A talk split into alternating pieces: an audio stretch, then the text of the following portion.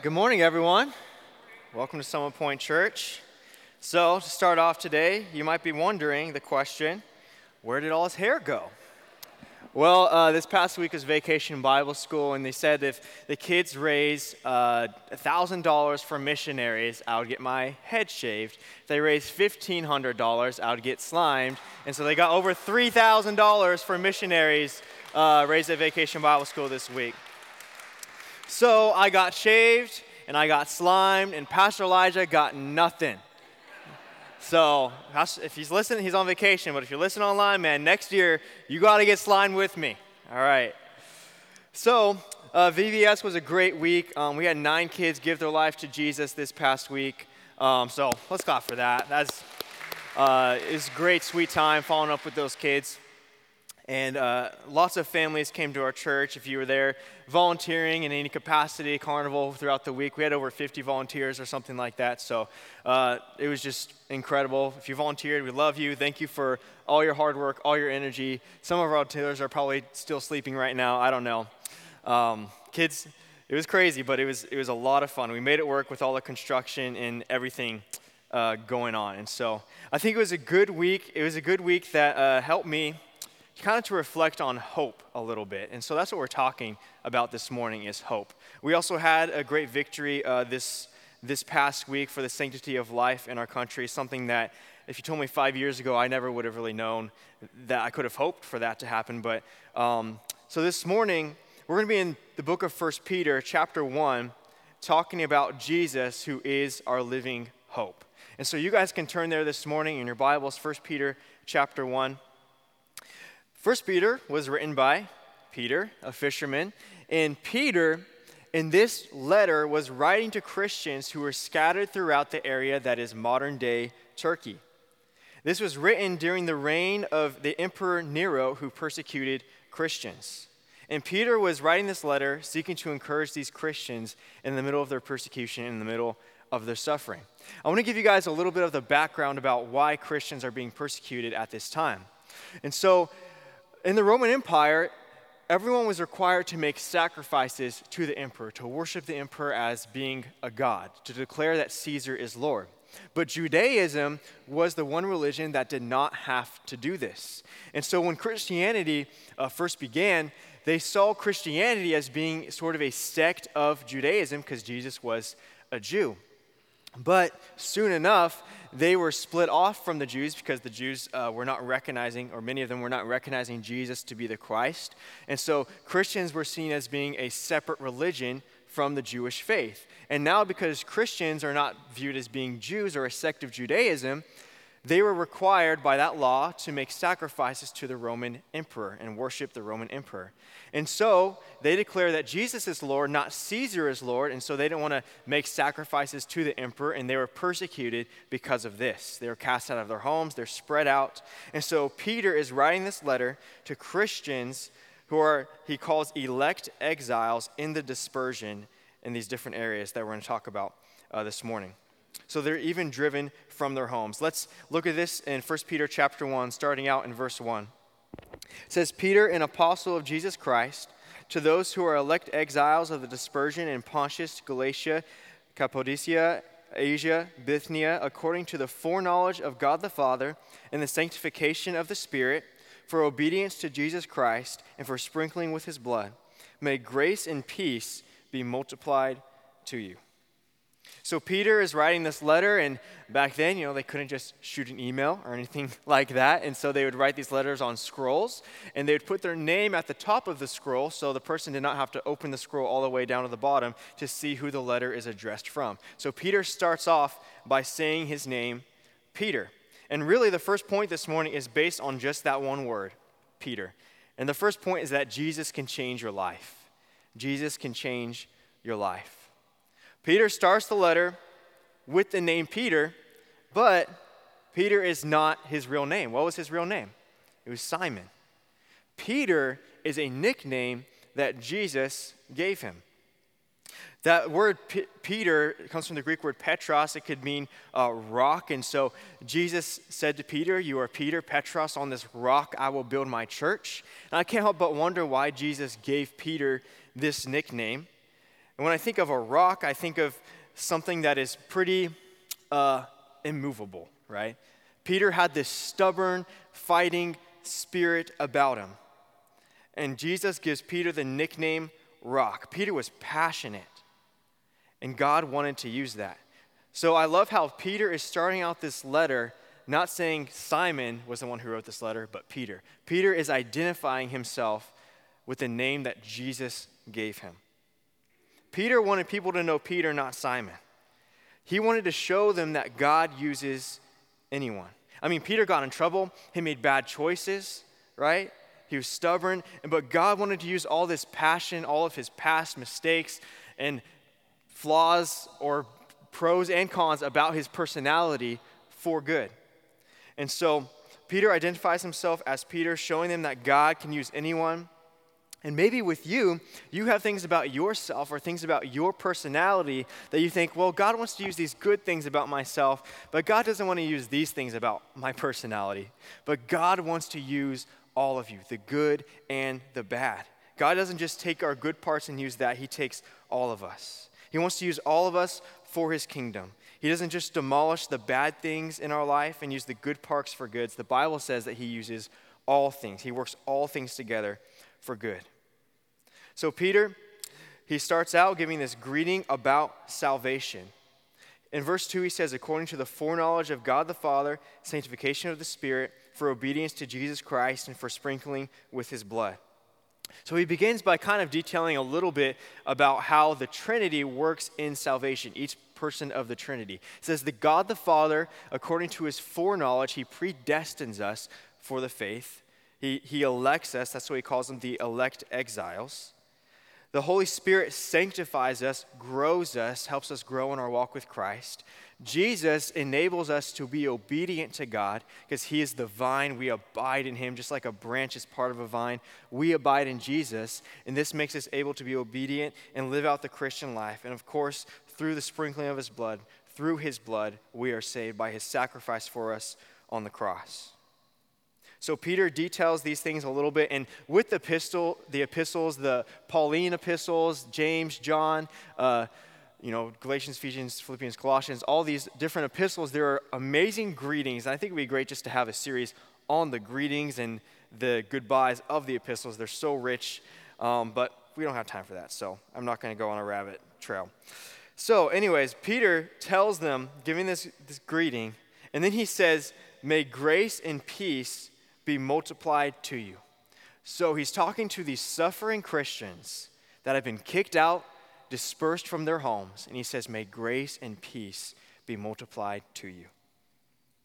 Because they needed grace and they needed peace. And this morning, we need grace and we need peace.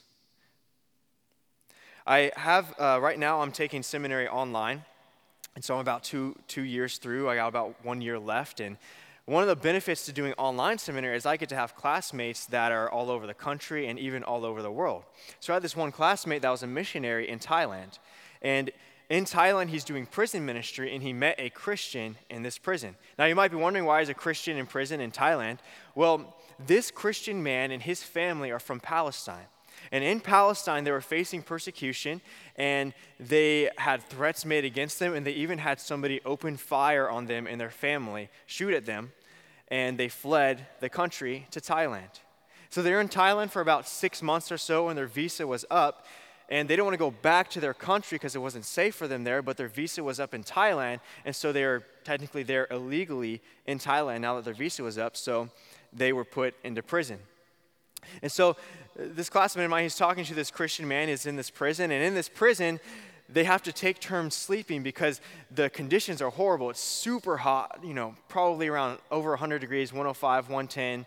I'm from Bakersfield, so it's like Bakersfield every day there, right? It's, it's really hot, but you're crammed tight together with other people. There's not enough room for everyone to sleep, so people have to take turns laying down on the ground while others stand to let them sleep in these horrible conditions. And he's talking, my, my classmate was talking to this, this Christian in the prison, asking about how he's doing. And he responded, God is good. God is good. Peter's writing this letter to suffering Christians May grace and peace be multiplied to you because there's something about going through the hard times that helps you see the goodness of God in just a different way. He says, Grace and peace be multiplied to you. There's no grace like God's grace. It turns sinners into saints, it turns lost people into found people, it turns hurting people into healed people. There's no peace like God's peace. God's peace can turn a stressful situation into a really good time to pray. God's peace can turn a bad diagnosis from a doctor into a song of deliverance. God's peace is what holds up Christians around this morning, around the world this morning who are packed into jail cells and worshiping in a hidden basement. God's grace and God's peace. We all need that in our lives. And Peter is saying, May grace and peace be multiplied to you. It's not just, hey, I want you to have some grace and peace in your life. It's saying, I want this thing to be multiplied exponentially in your life because you need this. And this morning, maybe that's what you need. Maybe you need grace and peace to be multiplied to you. 1 Peter chapter 1, verses 3 through 5 says, Blessed be the God and Father of our Lord Jesus Christ. According to his great mercy, he has caused us to be born again to a living hope through the resurrection of Jesus Christ from the dead, to an inheritance that is imperishable, undefiled, and unfading, kept in heaven for you, who by God's power are being guarded through faith for a salvation ready to be revealed in the last time. The next point that we're talking about this morning is that your hope will last as long as its object. Your hope will only last as long as its object. Every season, if you're a sports fan, you want to have faith that your team's going to make it to the championship, win the championship. Uh, if you're like a New York Knicks fan, you've been waiting for 50 years and probably disappointed. But every season, you want to have faith. You want to have hope in that, right? And then the season goes on, and by the end of the season, uh, the championship game is over. If they didn't make it, well, your hope is gone because your hope was in that and it runs out by the end of the season. Your hope will only last as long as its object. If you put your hope in your money, it will only last until you're broke or die because you don't take your money with you. If your hope or faith is in our culture, then it's going to be constantly changing because the morality of our culture is, is constantly changing and morally digressing. If your hope is in a politician, it's only going to last until they're out of office. Your hope is only going to last as long as the object of your faith, your object of your hope. It only lasts until it dies. And there was a day when it felt like hope died. A man carried a rugged cross up a hill. He needed help. He couldn't carry it himself because of all the beating and, and whiplashes that he had endured. He was laid out on the ground on this cross, shoulders dislocated, nailed through both hands, through his feet. He was lifted up from the ground. As he hung there, the sky went black. He cried out his last, It is finished. The earth trembled. The veil in the temple that separated the presence of God from man, this thick veil tore from top to bottom, and Jesus died.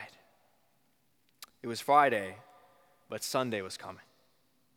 And I'm sure that Sabbath Saturday there was weeping, there was guilt, there was shame over what they had, people had done. There was despair as everyone felt hopeless. And the third day, the women they go to the tomb and they see this scene where the, the stone is rolled away. All these guards that were guarding the tomb, they're all passed out on the ground. They talk to this angel, and he says, He is not here, for he is risen. Come and see the place where he lay. They go in, they see the tomb is empty. They end up uh, encountering the resurrected Christ. And while this amazing scene is going on, there's another scene happening with Peter, the author of this text this morning. They were behind a locked door doing this right? The women went, went to the tomb, but all the disciples, all these other disciples, they were hiding behind a locked door. They're scared because they're like, well, if they killed Jesus, what are they going to do to us? We're the followers of Jesus. So Peter was hiding. Peter was in a place of hopelessness. These were men that followed Jesus everywhere. They saw the many miracles, they heard the messages. Even some of them saw him die on a cross. But Jesus told them this would happen. I can't help but wonder if they thought back to this verse right here in Matthew chapter 17, where Jesus tells them exactly what would happen. It says, As they were gathering in Galilee, Jesus said to them, The Son of Man is about to be delivered into the hands of men, and they will kill him, and he will be raised on the third day. And they were greatly distressed. This is interesting to me, or kind of crazy. So Jesus is telling them, I'm going to die. I'm going to be raised from the grave. I'm sure he talked about the implications of this. Jesus dies from our sins. He's raised from the grave. And just like Jesus is raised from the grave, we can be raised to walk in a newness of life. So, this is an amazing gospel truth. And in response to this truth, what does that verse say there? They were greatly distressed. So, Jesus shares, I'm going to die and rise from the grave. And they're like, man, this is, this is stressful. That was their response because they were quick to stress, but they were not quick to trust. They were quick to be distressed, but they were not quick to hope. They were thinking questions perhaps like, Jesus will die. What does this mean for us? Maybe the resurrected sounded too true, too good to be true. Quick to stress, but not quick to trust, not quick to hope. To be hopeful is not always natural for us. In our life, we have let others down, they have let us down, right? in this sinful, hopeless mindset that the enemy wants to rule our world sometimes affects our ability to trust in God's promises for us. Because we stress like God's going to let us down the way others have let us down. But God's not going to let us down. He never has and He never will. But let's step into Peter's point of view here. Peter's hiding, Peter's hopeless maybe stressed. I don't know what he's going through. And they're hiding out of fear, perhaps, for what would happen to them, but I think Peter's hiding for another reason. Because just days earlier, Peter denied Christ three times. His Lord, Savior, his Master that he passionately followed. Peter was a passionate guy. I'm sure you have passionate people in your life.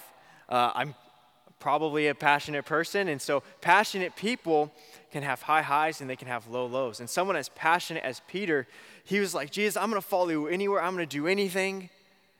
He was on fire. But on the other end of the, the spectrum, he denied Christ, and the Bible says that he wept. He, is, he just felt broken, full of despair. He's not just hiding behind that locked door, he's in his heart, he's hiding behind this cloud of shame over what he's done. So Peter's hiding behind his hopelessness. But then something happened. They hear a knock. And I'm sure it's not one of those knocks that's like, they probably didn't do that back then, right? It was probably banging, somebody's banging on the door. They open this locked door. The woman like, He is not, he's not here, he is risen. Jesus is alive. We saw the resurrected Christ. So Peter starts running. And Peter he runs pretty fast from what we've seen in the Bible. He runs really fast. So Peter's running and running and running. He sees the empty tomb. He encounters the resurrected Christ eventually as well. And he understands what it means to have a living hope. He sees that hope did not die on that cross, hope was raised again.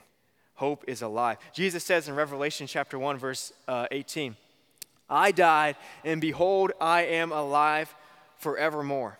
So, just like there's objects of our faith, objects of our hope that can diminish, Christ, because he is alive forevermore, if we put our hope in the one that is alive forevermore, then our hope will last forevermore as well. So, because Jesus is alive forevermore, this verse right here in 1 Peter uh, uh, chapter 1, verse 3, it says, We are born again to a living hope through the resurrection of Jesus Christ from the dead. Where is your faith this morning? Where is your hope? Is your hope in something that's going to last forever? You shouldn't put your hope in a church. If you put your hope in one particular church, well, maybe if that church shuts down or if you leave, a, leave the city and move somewhere else, you can't find another church, well, then your hope is only going to last as long as you're at that church. You shouldn't put your hope in a preacher because when that preacher retires, your faith is going to retire too. You shouldn't put your hope in your spiritual disciplines. Now, we need to have spiritual disciplines like fasting, prayer, reading our Bible. Those things can help bring us closer to God. But if those things are the object of our hope, then they will actually just bring us further from God.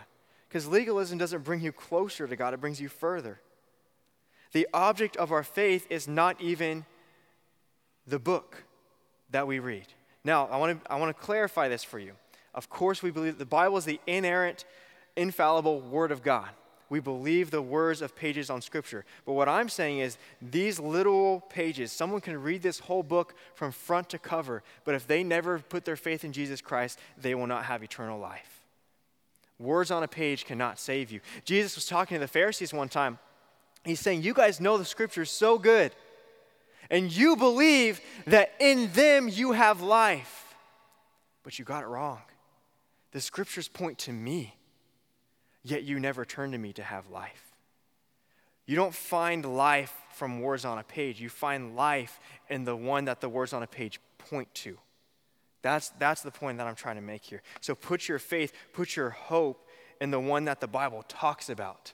Because reading the Bible won't save you, but turning to Christ, that's what's going to save you. Verse 4, it says that this living hope gives us an inheritance. A couple weeks ago, what can I do? We talked about that verse where it says, What can I do to inherit eternal life?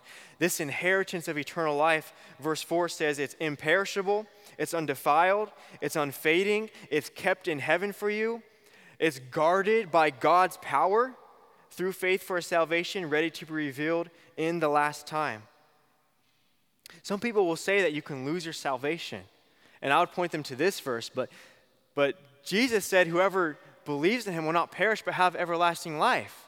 So if I believe in Jesus and I have everlasting life, but a few months later I fall away from God and then I lose my salvation, well, my everlasting life didn't last very long, did it? So it wasn't really everlasting life.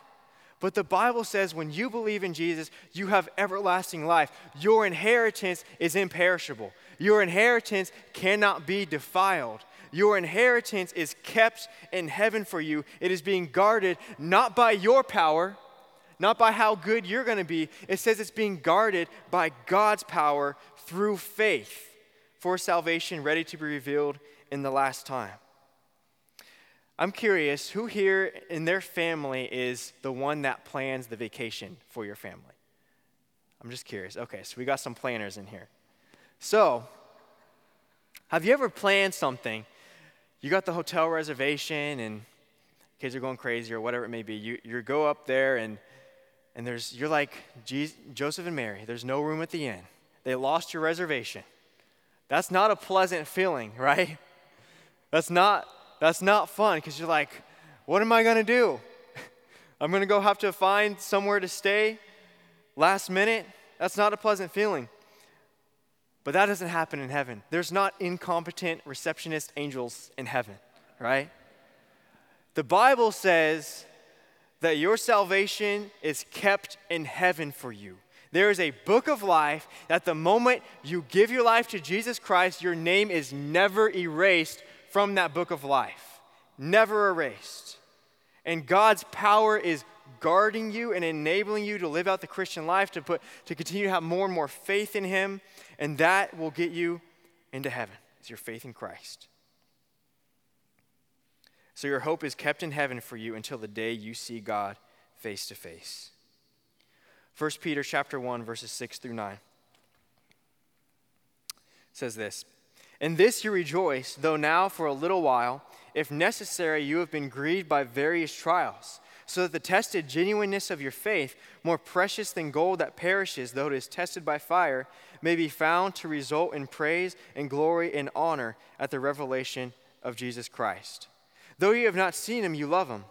Though you do not now see him, you believe in him and rejoice with joy that is inexpressible and filled with glory, obtaining the outcome of your faith, the salvation of your souls. The next point this morning is that our living hope persists through trials. If you're taking notes there, our living hope persists through trials. This passage right here tells us a few things that trials do. They're going through a hard time right now, and so Peter is trying to give them a different perspective on their suffering and try to help them understand how their suffering can actually be beneficial for them. The first thing that trials do, I don't think you really need to learn this, you just kind of know it when you're going through a trial is that trials grieve us, right? He says, You have been grieved by various trials. Trials are not fun. That's just true. We can act like, oh, I want to have strong faith. God, bring the trials, bring, bring the broken, like break me apart, God, make me more like you. And in those times of prayer, we could feel like that. But when we're going through it, we're like, God, I need a, can you fix this? Because, right, I need some help here. I'm not sure if I wanted this, right? It's like kind of like that thing don't pray for patience because God will give you opportunity, right? Lots of opportunity to be patient. We're going to have trials in our life, it's inevitable. And they're going to grieve us. Whether you're a believer or not a believer, you're going to have trials. The difference is if you have Christ in your life, you have the grace and peace of God to go with you, to be multiplied to you in the midst of those trials. And that makes all the difference. So trials grieve us. But we don't follow Christ because it's easy or it's always going to be easy or we're never going to have hard times. We follow Christ because it's real. He really is the way, the truth, and the life. We have a real hope in a real living God and a real joy in the middle of trials because our hope is in someone who is alive forevermore. The second thing that trials do is prove the genuineness of your faith. Right there in verse 7, it says, So that the tested genuineness of your faith, more precious than gold that perishes, though it is tested by fire, may be found to result in praise and glory and honor at the revelation of Jesus Christ. Fire is used to purify metals. And so, if you want to purify a bar of gold, you put it over the fire, and the impurities will melt off. You can clearly see if this is a genuine bar of gold. Trials are the fire of faith. Trials are the fire of faith. I, that's not one of your notes, but that could be something to write down. So, trials put our faith under the fire. They put your faith in Christ under the fire, and it melts away the impurities. It melts away the bad habits. It melts away those perishable things that you're holding on to that keep you from having a real, genuine faith in Christ. And he says here that your faith is more precious than gold because it is uncorrupted and imperishable in Christ. Gold can be perished, but the blood of Jesus cannot. So if your faith and hope is in the imperishable, that's a good place to put it. So trials are the fire of faith. I heard this, this quote one time about God refining us through fire, the fire of trials in our life. God wants to make you like Jesus. That's what Christian means. It means little Christ. So God wants to make you like Jesus, but God is going to keep refining you until he sees his reflection in the gold. God wants to change you and mold you. Now, this isn't some sort of pantheistic thing where we're all just absorbed into this one. Uh, it's kind of like a, I kind of compare that to like a mosquito light. Like a, you got like a mosquito light, and all the mosquitoes are attracted to it, and they just kind of, and they're just, they go into the light. That's not what this is. Make, God wants to make us like Jesus, but God isn't going to make us Jesus. Does that make sense? So God created you individually, but He wants to make you like Jesus, exactly like him, so he sees his reflection in your life. You are bearing the image of God the way you were originally intended to back in the book of Genesis. Here's the third thing that trials do trials give us a reason to praise God. That is their result. So, right here in verse 7, it says that the tested genuineness of your faith and goes down to say, may be found to result in praise and glory and honor and revelation of Jesus Christ. So, the result of trials in my life, in your life, should be praising God. Now, that sounds kind of that sounds kind of weird, right? Because when you think of praise, you're thinking of, okay, let's clap our hands, let's get joyful. And praise can be that. Of course, praise can be celebratory. But if you ever read the book of Psalms, praise is not always celebratory. Sometimes praise is just crying. Sometimes praise is, How long, O Lord? My God, when are you going to come help me? But there's something about praising God in the middle of trials that is just special. I've seen church members come in here dealing with painful, painful losses in their life. But they come in here with tears streaming down their face, lifting their hands, praising God in the middle of that trial. And there's something about experiencing God in the middle of praise and worship like that that is just it's just unique. It's just unique. So, trials do three things. The first thing was that trials grieve us, trials prove the genuineness of our faith. And the last thing is that trials give us a reason to praise God. And these persecuted Christians that Peter is writing through, they're going through these trials. But he is helping them to see the benefit of these trials. In your life, maybe you're going through trials. If not, you're going to. It's going to happen. But I hope that you can see these benefits of trials here in 1 Peter chapter 1. But this morning, the main point of this passage here is that Christ is our living hope. We are born again to this living hope in Jesus. So I want to ask you this morning think of yourself. Where is your hope? What have you been putting your hope in? Is your hope kept in heaven for you, where it's imperishable, undefiled? It's never going to get ruined? Or is your hope in things here on earth where it's going to fade, where it's going to die? But you don't have to have a dead hope. You can have a living hope, an eternal hope. Maybe this morning, you don't need better faith. Sometimes we think, God, I mean, I, I want to have more faith. I want to believe God more, and that's good. But maybe we don't need better faith. Maybe we just need a better object to our faith. Maybe sometimes we put our faith in what we're doing to get closer to God rather than just put our faith in God Himself.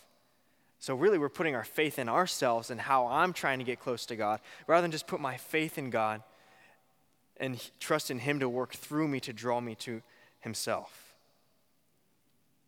This living hope is for you. Where is your hope this morning?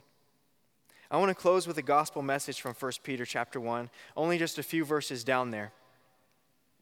Starting off in verse 18. He says, knowing that you were ransomed from the futile ways inherited from your forefathers, not with perishable things such as silver or gold, but with the precious blood of Christ, like that of a lamb without blemish or spot. The Bible says that you are ransomed from futile ways.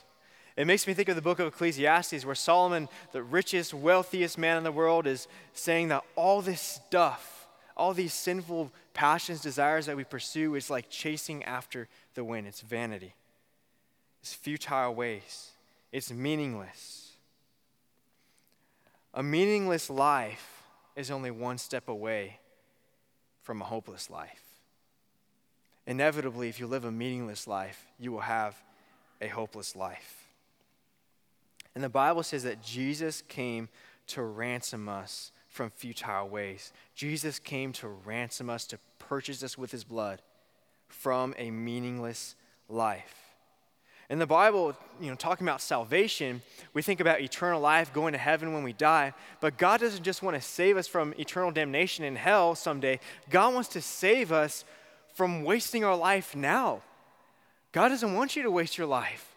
God wants you to live your life for things that actually matter for things that are actually going to fulfill you and fulfill the eternal purposes God has for your life.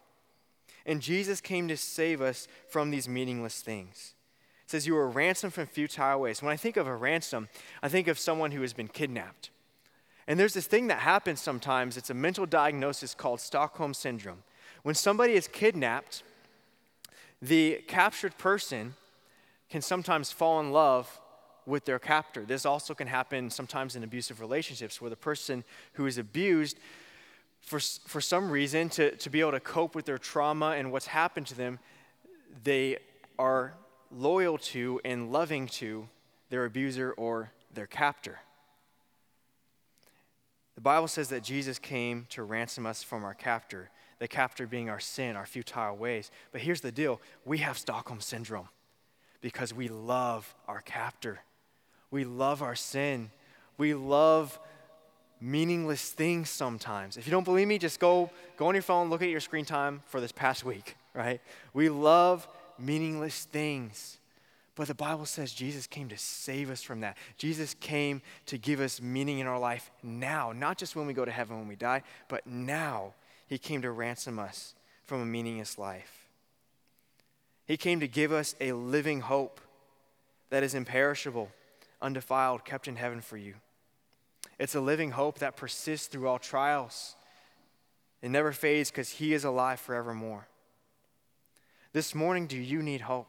There's lots of options out there for you to find hope, put your hope in, but they're going to die someday. But Jesus is never going to die. He died, He rose, rose again from the grave, and He is alive forevermore. Do you know Him?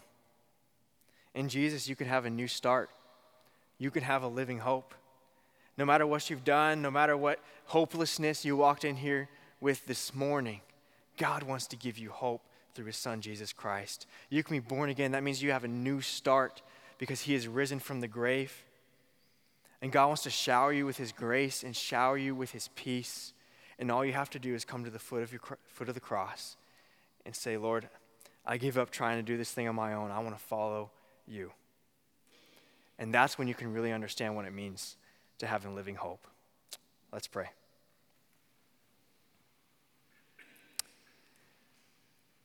God, we thank you that you are our living hope. You are the one who died and rose again. You are the one that came to ransom us from living a meaningless life. You wanted to give meaning to our lives, Lord. You wanted to give us eternal purpose. You wanted to give us an everlasting inheritance kept in heaven, undefiled for us, God. And we thank you for this gift. God, I pray for anyone that walked in here feeling hopeless this morning. Anyone that just needed to feel a little bit of hope, God, that they would that they would feel that, God, that your spirit would give that to them. For anyone that has never experienced this living hope in their life, that like Peter, they can know that God, you want to use them right where they're at. You want to use all of them, the good and the bad. They can come to you just like that, and you will redeem all of it. You will make all of it go from death to life from lost to found, from darkness to light. Lord, we thank you and praise you this morning that you are our living hope. And we pray these things in the strong name of Jesus. And all God's people said,